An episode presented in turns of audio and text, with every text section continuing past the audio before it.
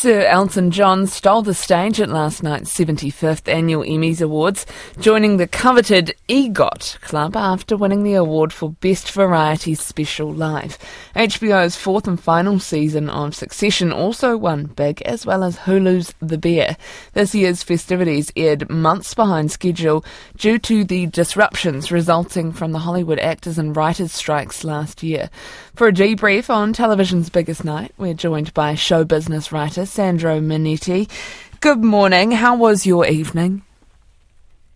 It was one of amazed reflection that there are 500 scripted shows on television, but only three of them uh, won most of the awards, which either suggests that Succession, The Bear, and Beef are utterly brilliant, or the judges didn't watch all the shows.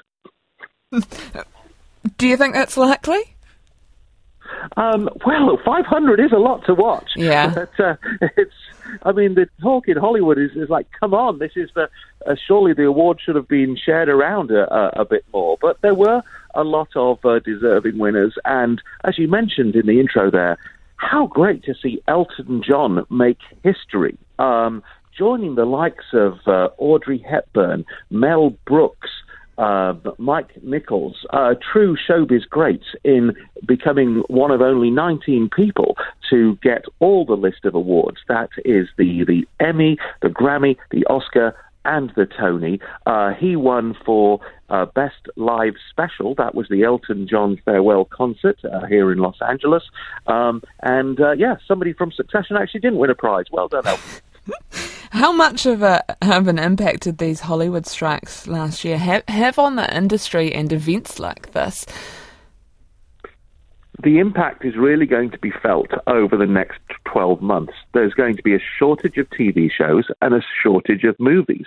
Um, we're just the, the cinemas aren't going to be as full. We're going to uh, see a lot of repeats on, on television because the impact hasn't been felt yet. This is six months out of the in- industry. No writers, no actors. So I guess one opportunity with these 500 shows is, you know, we'll get a chance to watch all the ones we've missed, uh, including the voters, who, in my mind, didn't watch all of them. Yeah, no, I, have got certainly about 495 to get through. Um, you sound like an Emmy voter. Perhaps I am. There was also some special moments in the evening, I understand. Uh, TV industry lost some, some big names this year. Um, you know, the the mem- in memorial tribute uh, is always uh, so touching. Um, but uh, Charlie Puth and his fellow musicians, uh, they played the Friends theme tune uh, on stage while uh, saying goodbye to Matthew Perry. That was a, a, beautiful moment. And talking of reflective, this was the 75th anniversary of the Emmys.